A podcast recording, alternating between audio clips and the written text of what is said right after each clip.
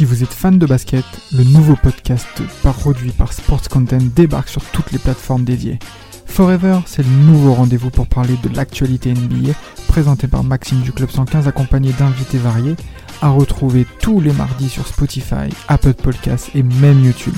Alors n'hésitez pas, rendez-vous tous les mardis avec Forever.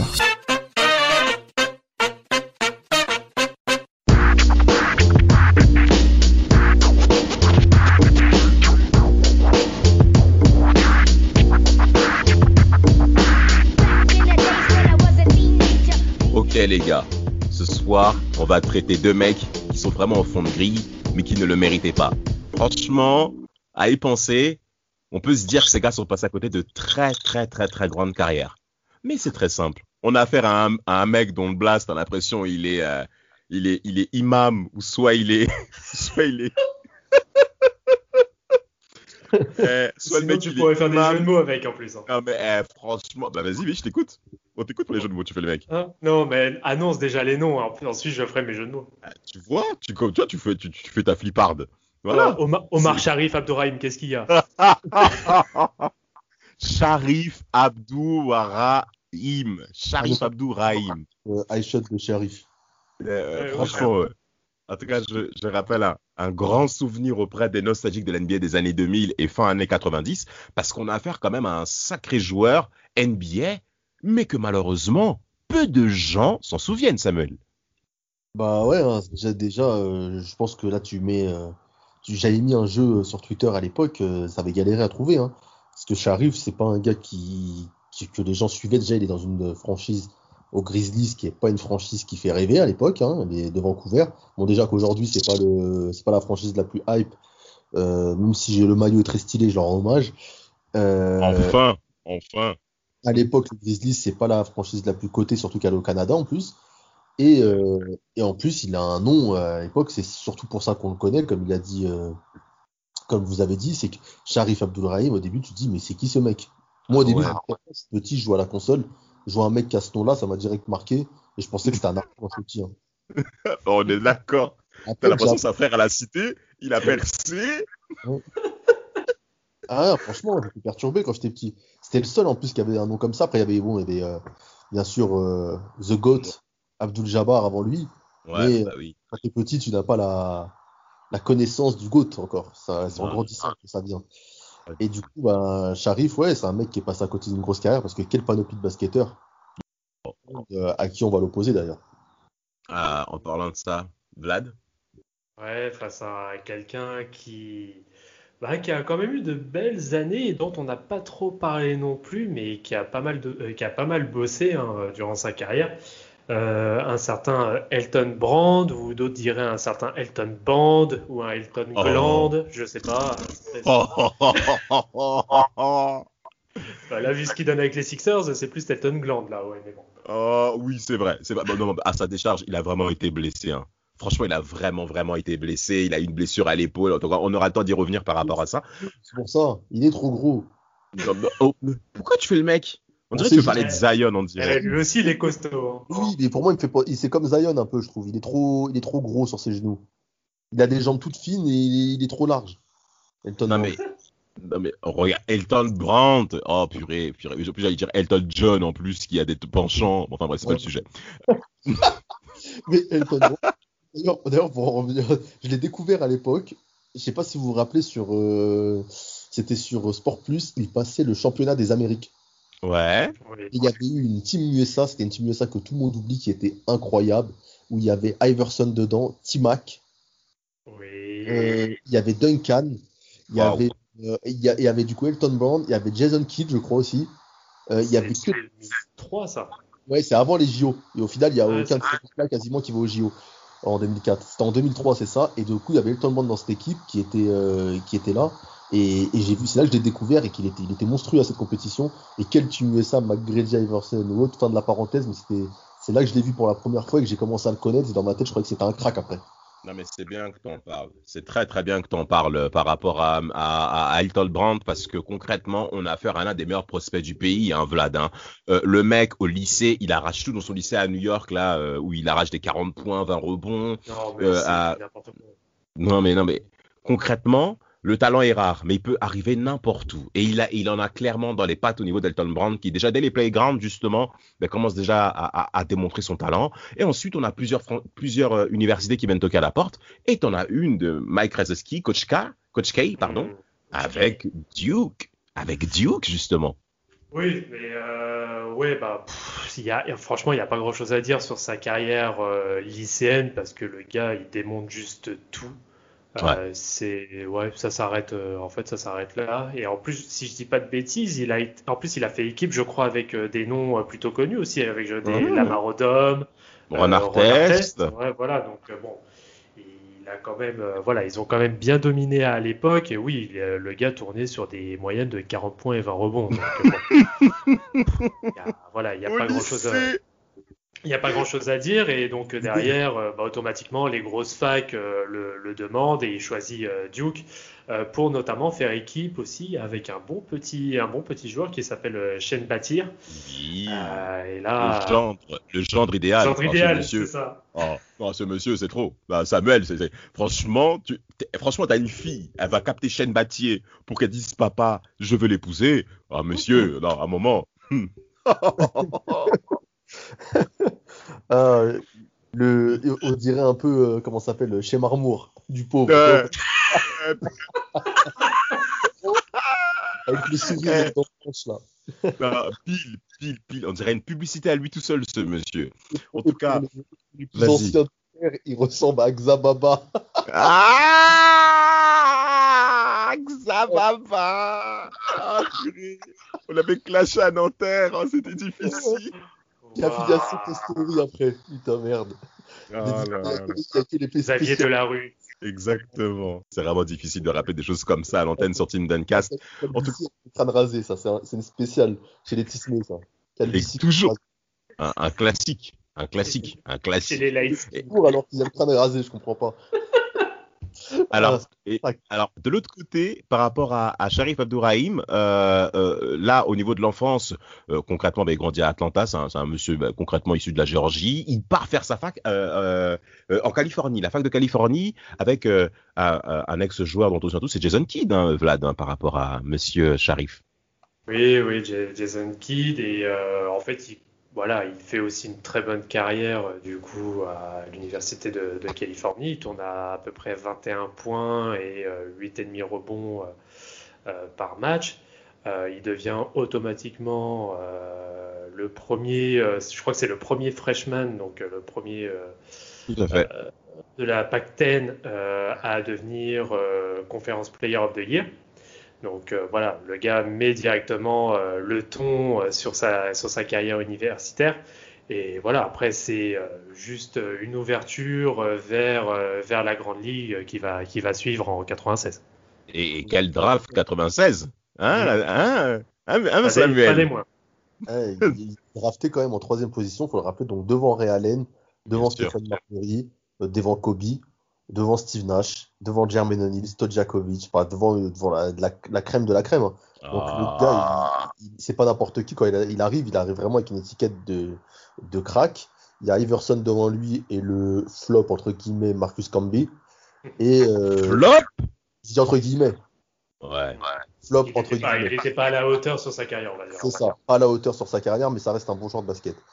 Et euh, et donc, première saison rookie, euh, le, le gars, il tourne 1,7 points. Donc, on se rend compte que c'est pas, c'est pas un, flop et que le mec, euh, il est vraiment fort. Alors, il, est avec 18, points par match, 7 rebonds, euh, 45% shoot, 75% au lancer franc. Concrètement, on a affaire à un joueur qui répond présent, on va dire, à titre personnel, mais collectivement parlant, purée de patates, qu'est-ce que c'est dur d'aller jouer à Vancouver, Rafik. Euh, non, Rafik, purée, excuse-moi. Euh, faut, quand même rappeler qu'il joue en Californie euh, aux Golden Bears et qu'il va ensuite aux Grizzlies. Non, de, Vancouver, dans le, dans le, enfin, dans le, dans le climat bien tempéré comme il faut, là, dans il la verdure. Il aime les ours. Ah, ça c'est sûr. Voilà. Ça c'est sûr qu'il sera servi. En Colombie-Britannique. Et il a fait, il a fait bonne équipe avec euh, Brian Reeves en plus, hein, en parlant de Exact, exact, exact, exact. C'était euh, Brian Reeves. Alors, euh, petite, petite, un petit retour par rapport à cette franchise Vancouver, hein, qui était la deuxième franchise fondée en 95, lancée en NBA au Canada. après, bien entendu, la franchise des Raptors de Toronto, dont on connaît le succès par la suite avec un certain Vince Carter qui a, euh, clairement euh, mis euh, cette franchise sous, la carte. Et en effet, les le, bilan de cette franchise a, vraiment été catastrophique pour cette équipe. Cependant, on a, on a affaire à un joueur qui a des moyennes exceptionnelles en début de carrière. Hein. Vlad, explique-nous un peu le détail de ce mec. C'est quoi les caractéristiques que tu as appréciées chez lui, un petit peu chez Sharif? Ah, C'est alors c'est un peu alors on critiquait pas mal justement Tim Duncan sur tout l'aspect fondamentaux, très peu flashy, etc. Mais c'était un peu dans le même euh, dans le même registre. Sharif Abdourahim, c'est quelqu'un voilà qui était dans l'efficacité à 100%. Euh, ouais, c'est ça, très peu de strass, très peu de paillettes, c'était euh, du propre en fait. Exact, exact. C'est très propre. C'est ça, ça, qui a manqué à, à Vancouver par rapport à par rapport à Toronto euh, Raptors, c'est que Vince Carter était un mec euh, flashy, qui a ramené la lumière sur la ville, qui a fait vraiment que, la franchise est devenue mythique. Et justement, la, personnalité un peu introvertie de, de, Sharif et le style de basket qui était peu, euh, peu flashy, qui était vraiment plus basé sur du, sur du, du fondamentaux et du, et du, euh, bah, et du et de l'efficacité, ça, ça a pas joué sur la hype de l'équipe et c'est pour ça qu'ils l'ont fait déménager. Hein, c'est que ça a jamais pris à Vancouver. Exactement, ça n'a jamais pris, ça n'a jamais pris, malgré le fait que les chiffres de Sharif Abdourahim sont, sont, vraiment excellents pour un début de carrière. 22, 22 points par match la deuxième saison, 23 euh, points par match la troisième saison. Il, est concrètement, dans ses premières années, concrètement entre 96 et 2004, il a les mêmes chiffres que les autres cadres de la ligue, que, que les gros cadres de la ligue, je parle bien. Hein. Chris Weber, euh, Kevin Garnett, euh, Tim Duncan. En termes de chiffres, Sharif Abdourahim, notamment au niveau du scoring, répond clairement présent par rapport à son statut. De l'autre côté, on a affaire à Elton Brand qui lui aussi répond présent rapidement avec des moyennes aussi exceptionnelles lors de la première saison. Il est rookie de l'année en même temps que Stevie Francis lors de la draft 99, une fabuleuse draft 99 dont on aura le temps de revenir en détail par rapport à certains prospects, notamment Sean Marion que j'aime terriblement d'ailleurs, mais euh, par rapport à, à, Elton Brandt, on a 20 points 10 rebonds lors de la première saison, mais surtout 4,3 rebonds offensifs. Euh, euh, J'allais dire encore une fois Rafik, je ne sais pas pourquoi je parle de Rafik ce soir. Ah, il te hante. Ah, je, ne, je ne sais pas, peut-être parce que Janice va peut-être partir, tant mieux, mais enfin, je n'ai rien dit. J'ai rien dit, j'ai rien dit. Parce qu'on parle de mecs que, que, le genre de mecs que Rafik aurait kiffé s'ils étaient maintenant. d'accord. Les, mecs ah, qui, bien joué ça, qui, qui, qui, sont chiants là, comme son Middleton. il t'aurait dit, ah, il me rappelle Middleton, ouais. Euh, il, aurait, il aurait parlé de ça. C'est vrai, c'est vrai. En tout cas, euh, il a des moyennes très intéressantes concernant Elton Brand lors des deux premières saisons. 20 points dire bon, 20 points dire bon. Mais les Bulls ne démarrent pas, Vlad. Qu'est-ce qui se passe chez les Bulls en fait? Faut nous donner un petit peu le contexte à nos petits auditeurs. Bah après, voilà, en termes de timing, c'est clairement euh, le pire des timings qu'il puisse avoir pour, pour réellement, je pense même encore plus exploser par la suite. C'est que c'est ça suit ça suit tout juste le gros démantèlement massif des Bulls post-Jordan. Et il n'y a clairement plus personne. Donc, euh, bon, en même temps, c'est ce qui lui a donné euh, clairement euh, voilà, tout l'espace nécessaire pour qu'il puisse s'exprimer. Mais logiquement, voilà, les, les, résultats sont clairement pas au rendez-vous. Donc, bon, malheureusement, c'est comme ça. Hein. Mais bon, malgré tout, derrière, ça, va, ça va quand même prêter à ce qu'il devienne par la suite All-Star. Mais bon, c'est en changeant de franchise pour le coup. Exactement. On n'en parlait pas dans notre podcast, je crois, des joueurs petite taille. Ça reste un pivot petite taille, un ailier fort euh, de 2 mm. m 3 mais qui était super euh, balèze. Quand je disais tout à l'heure qu'il était en surpoids, le mec il faisait 2 m 3, 115 kg. Attends, attends, attends, je, je te remettre ça dans ouais, 2 m 3, 115 kg. je suis d'accord avec toi. je suis d'accord avec toi. Par rapport au... Exactement. Parfait, parfait. Alors, par contre, ce monsieur est très fort au rebond offensif. Hein. je regardais les stats euh, euh, au niveau au niveau rebond. Déjà le mec il fait du 20 moins dire bon, donc il a rien à envier avec les autres gros cadres de la ligue. Parce que concrètement, Sharif Abdourahim, on a affaire à un très bon rebondeur. Hein. Euh, Elton Brand pour faire le tour, il faut y aller mon gars, parce que 115 kilos de masse qui sont devant toi dans la pâture à pousser, c'est difficile. Il suffit de demander à Zach Randolph pour bien les signifier. Et, ce qui est intéressant, c'est que son trade, parce qu'il y a eu un échange hein, il faut qu'on parle bien entendu messieurs par rapport à Elton Brand il part aux Clippers. il part dans la franchise des Clippers de Los Angeles. Euh, euh, euh Vlad, t'as un petit point à mentionner par rapport à ça? Parce que Tyson Chandler aussi, ce coco, aïe aïe aïe. Hein. Ouais, ouais, ouais, ouais, ouais, ouais, Tyson Chandler, ouais, lui aussi, hein, belle petite carrière au passage, mais ouais, bon, ils étaient dans le marasme de, de Chicago. Et derrière, donc en effet, il y a tout un échange qui, qui se fait pour, pour Elton Brown. Et bah là, ce qui est bien avec euh, ce, trade-là, c'est que c'est moyenne en plus. Dans une équipe, elle est peut-être un petit peu plus sexy, mais aussi un petit peu plus cassos que, Chicago. Pour le coup, là, euh, voilà, là c'est limite l'hôpital psychiatrique, hein, cette, franchise à ce moment-là, mais qui, euh, qui continue à avoir de, bonnes moyennes. Hein. Dès qu'il arrive sur sa première saison, d'ailleurs saison où il est All-Star, il a 18 points, 11 rebonds. Euh, voilà, il, est, euh, bah, il continue vraiment dans sa, dans sa lancée. Et euh, derrière, c'est ce qui, voilà, c'est ce qui va réussir, on va dire, à faire tenir un petit peu la barre. Bon, même si on sait tout ce qu'il y a à côté.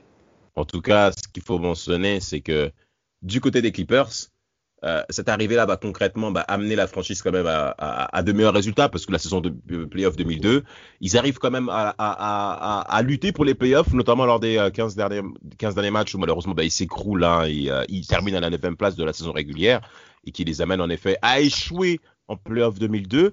De l'autre côté, on a euh, Sharif Adouraïm qui lui, bah, par contre, fait, fait le chemin vers sa, sa, sa, sa région, euh, euh, sa région bah, de, de, de, de, domicile. Il part à Atlanta, il part à Atlanta en échange de Pogazol qui lui va filer aux Grizzlies, ok, qui a été drafté. Et ce qui est intéressant, c'est que à Atlanta, il va continuer de la même lignée avec cette fois-ci Vlad, toujours les mêmes chiffres pour Sharif Adouraïm, mais avec des coéquipiers très intéressants tels que Jason Terry et Glenn, et Glenn Robinson. Mhm. Oui, oui, alors là, Atlanta euh, qui, euh, qui fait des résultats euh, plutôt, plutôt corrects. D'ailleurs, petite précision, et c'est quelque chose, et c'est pour dire à quel point il, a, il, il avait été oublié à l'époque notamment des Grizzlies, c'est qu'il faut rappeler, il fait partie de la Dream Team de 2000. Hein. Ah ouais, Il en fait partie. Hein. Ouais, il est là. Donc euh, voilà, c'est ça, ça, prouve quand même que le gars que le gars est solide et que c'est un vrai joueur de basket. Bon, parenthèse fermée. Euh, oui, Atlanta, bah du coup, bah pareil, en hein, 2001-2002, euh, il devient All-Star, hein, All-Star Game de, de enfin. Philadelphie. enfin, parce que voilà, il avait quand même de sacrées moyennes depuis son début de carrière et franchement, il méritait déjà même dès sa seconde saison de l'être hein, au vu au vu des moyennes qu'il avait. On est d'accord. Donc voilà, donc après Atlanta, euh, donc euh, ça se passe plutôt, euh, plutôt pas mal hein, jusqu'à ouais, jusqu'à 2004. après, il a eu quelques petits pépins, notamment. Aïe. ouais, il a, voilà, il est pas très. Alors, même s'il fait quand même pas mal de matchs, mais il a toujours des petits pépins, un peu de petites blessures à gauche, à droite, toujours des petits trucs un peu, voilà, surtout le genou, des petites choses, voilà, qui, qui le dérangent un peu, même si, bon, sur la quasi majorité de sa carrière, il a quand même euh, fait pas mal, euh, pas mal de matchs. Ce qui va lui valoir, euh, je pense aussi par la suite, un certain transfert dans une franchise dont je ne citerai pas le nom. Et pour quelle raison? Oh, bah, je, vais, je vais te laisser en parler. Non, bah Samuel, vas-y, on t'écoute alors. Pourquoi il parle pas de ça? Ah, Au Blazer, au Blazers, qu'on échange de Théo Ratliff et Dan Dico, si je dis pas de conneries et de Rachid Wallace. Et surtout Rachid Wallace, surtout Rachid Wallace qui un match au Hawks. Un match au Hawks. Et pourquoi t'en as pas parlé? C'est mon shid. Ah, vous rigolez ou quoi? Ils échangent que Raïm Konchid et... et puis après les autres c'est bon Wesley Person, Dico et Ratliff c'est des mecs euh, pour accompagner. Mais euh, moi ce qui Vlad en parlait les blessures. Pour moi ces petites blessures comme il dit ça montre pour moi le plus gros problème qu'a eu euh, Sharif dans sa carrière c'est le mental où je pense qu'il en voulait pas assez.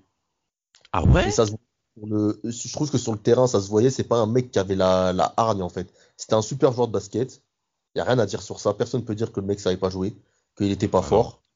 Mais, mais, mais en fait, il manquait ce truc. En fait, je, sais même pas. Ils avaient des, des, retours de lui en, après le basket en tant que. Il est, je sais qu'il est, il est nommé président de la G-League en 2018.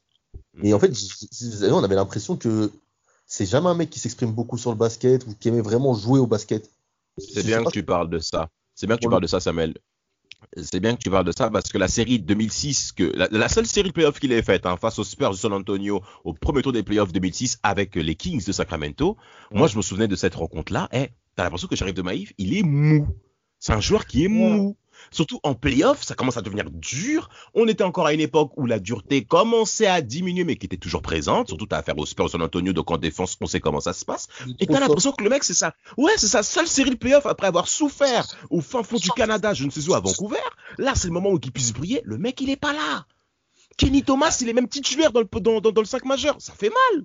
Il sort du banc. Le, mec, en fait, il est tellement introverti que tu sais, en fait, t'as l'impression que c'est le mec que tu vas envoyer euh, euh, sans, faire de connotation aucune, mais c'est le mec, tu sais, que tu vas, que tu vas envoyer faire, euh, faire un taf ailleurs dans un autre pays, juste histoire qu'il ramène l'argent. Et le mec, oh. et, le, et le mec, tu vas pas le. T'es fier de toi. Oh, franchement. En plus, je crois que c'est le deuxième record du mec qui joue le, le plus de matchs en NBA sans jouer de playoff. Ouais, ça, c'est ça qui fait mal. Ça fait mal, ça fait mal. Ça fait très mal. C'est un joueur majeur, quoi, de, sur la période. Et il joue pas un match de playoff, quoi. Non, ça fait mal. Alors, en plus, c'est bien que tu parles de ça. Serie A Atlanta. Alors, lors de ces trois années à Atlanta, sa ville, donc, de sa ville euh, princière, euh, il avait, c'est un big tree, hein. C'est un big tree à Atlanta. Il faut qu'on en parle, hein. T'as Jason Terry et Glenn Robinson, Sharif Abdourahim. C'est le trio NBA qui marque le plus de points au cours d'une, au cours des 30 franchises, des 29 franchises qui est en NBA. C'est le trio qui a plus de points par rapport à, l'apport de l'équipe, c'est celle qui apporte le plus. C'est pour vous dire à tel point que cette équipe-là, au niveau offensif, ça scorait. Vous pouvez compter sur Jason Terry, je pense qu'on le sait tous. Glenn Robinson, c'est pareil. Mais, mais défensivement, en termes de mollesse, je suis désolé. Sharif Abdourahim, c'est ça qui a fait mal. C'est vrai. Moi, je. Vas-y, vas-y, vas-y, vas-y. non, non, non, je t'en prie. Non, mais concrètement, pour terminer avant que tu aies la parole. Non, mais. Oh Kobe Bryant, vous vous souvenez, vous vous souvenez Kobe Bryant en 93, 96 pardon, il aurait pété les plombs s'il était parti euh, à Vancouver. Il n'aurait jamais accepté. Kobe n'aurait jamais accepté de partir. En fait, on a l'impression que s'il perdait, il s'en foutait en fait. Ouais. Qu'il gagne ou qu'il perde, tant qu'il euh, touche son salaire, qu'il s'éclate un peu, qu'il fait ses stats. Tant que moi je suis irréprochable, en gros, si on perd, on gagne. Le mec, il avait pas l'air d'être mini de pas gagner quoi. Mm. Mais ce qui est, ce qui est dommage en plus, c'est que euh, c'est qu'à côté de lui, avais un, on parle de, d'un gars qui est mou en défense, etc. Mais euh, en plus, et attends, à côté de lui, il avait un mec qui s'appelait Theo Ratcliffe, qui a été, si je dis pas de bêtises, défenseur de l'année, je crois. Ouais, ouais. Et contreur, un super contreur aussi. Hein. Voilà, c'est le mec, c'est le premier rideau, mais euh, c'est limite un coéquipier idéal justement si tu veux bosser ta défense en étant intérieur. Donc c'est le truc ah. complètement incompréhensible. Exact, exact. Concrètement, les Hawks vont échouer. De l'autre côté, on part en conférence Ouest pour notre Elton Brand qui concrètement, euh, il faut. Est-ce que vous savez ce qui s'est passé avec Donald Sterling en 2003 hmm, Pourquoi tu commences déjà à rigoler? Vas-y, raconte. Non mais non, hey, les gars, Donald Sterling. Là, les plus jeunes là, ils sont en train de se saucer. Ah, Donald Sterling, c'est un raciste. Oh là là. Non, non, non, non, non, On va remettre des choses dans le contexte. Donald Sterling, le plus gros contrat qu'il ait donné à un joueur des Clippers, c'est à Eric Poniatowski qui a fait 9 ans aux Clippers, 15 millions de dollars sur 5 ans en 98. C'est pour vous dire à tel point qu'on est loin des réalités aujourd'hui, où si un mec reçoit 15 millions de dollars en 5 ans, il pète les plombs.